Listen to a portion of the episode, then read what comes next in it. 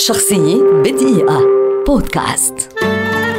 الأخوان رايت هما أورفل الذي ولد عام 1871 وويلبر الذي ولد عام 1867 معززين بالخبرة الممتازة في مجال الميكانيك والاطلاع على العلوم التطبيقية والكثير من الولع بالطيران. بدأ الأخوان رايت يعدان العدة بخطى ثابتة لتحقيق الغاية التي كانا يطمحان إليها وهي الارتفاع في الهواء بجسم ذي أجنحة تكون فيه قوة الرفع مستمدة من محرك وهي أولى المحاولات التي كانت تعتمد على جسم أثقل من الهواء وقد تمكنا من القيام بأول تجربة طيران ناجحة في تاريخ السابع عشر من ديسمبر عام 1903 وقام أورفل بقيادة هذه الطائرة من الجناح وحلق لمسافة 37 مترا بسرعة تبلغ 6.8 ميل في الساعة. قدم الأخوان رايت أول طلب للحصول على براءة اختراع الطائرة في عام 1903 لكنه رفض. وفي عام 1904 استأجروا محامي براءات الاختراع الذي ساعدهم على الحصول على براءات الاختراع الأولى. لم يتزوج الأخوان رايت طوال حياتهما وقال ويلبر أنه لم يكن لديه الوقت للزوجة والطائرة معا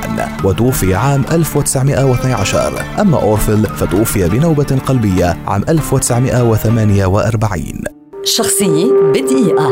بودكاست.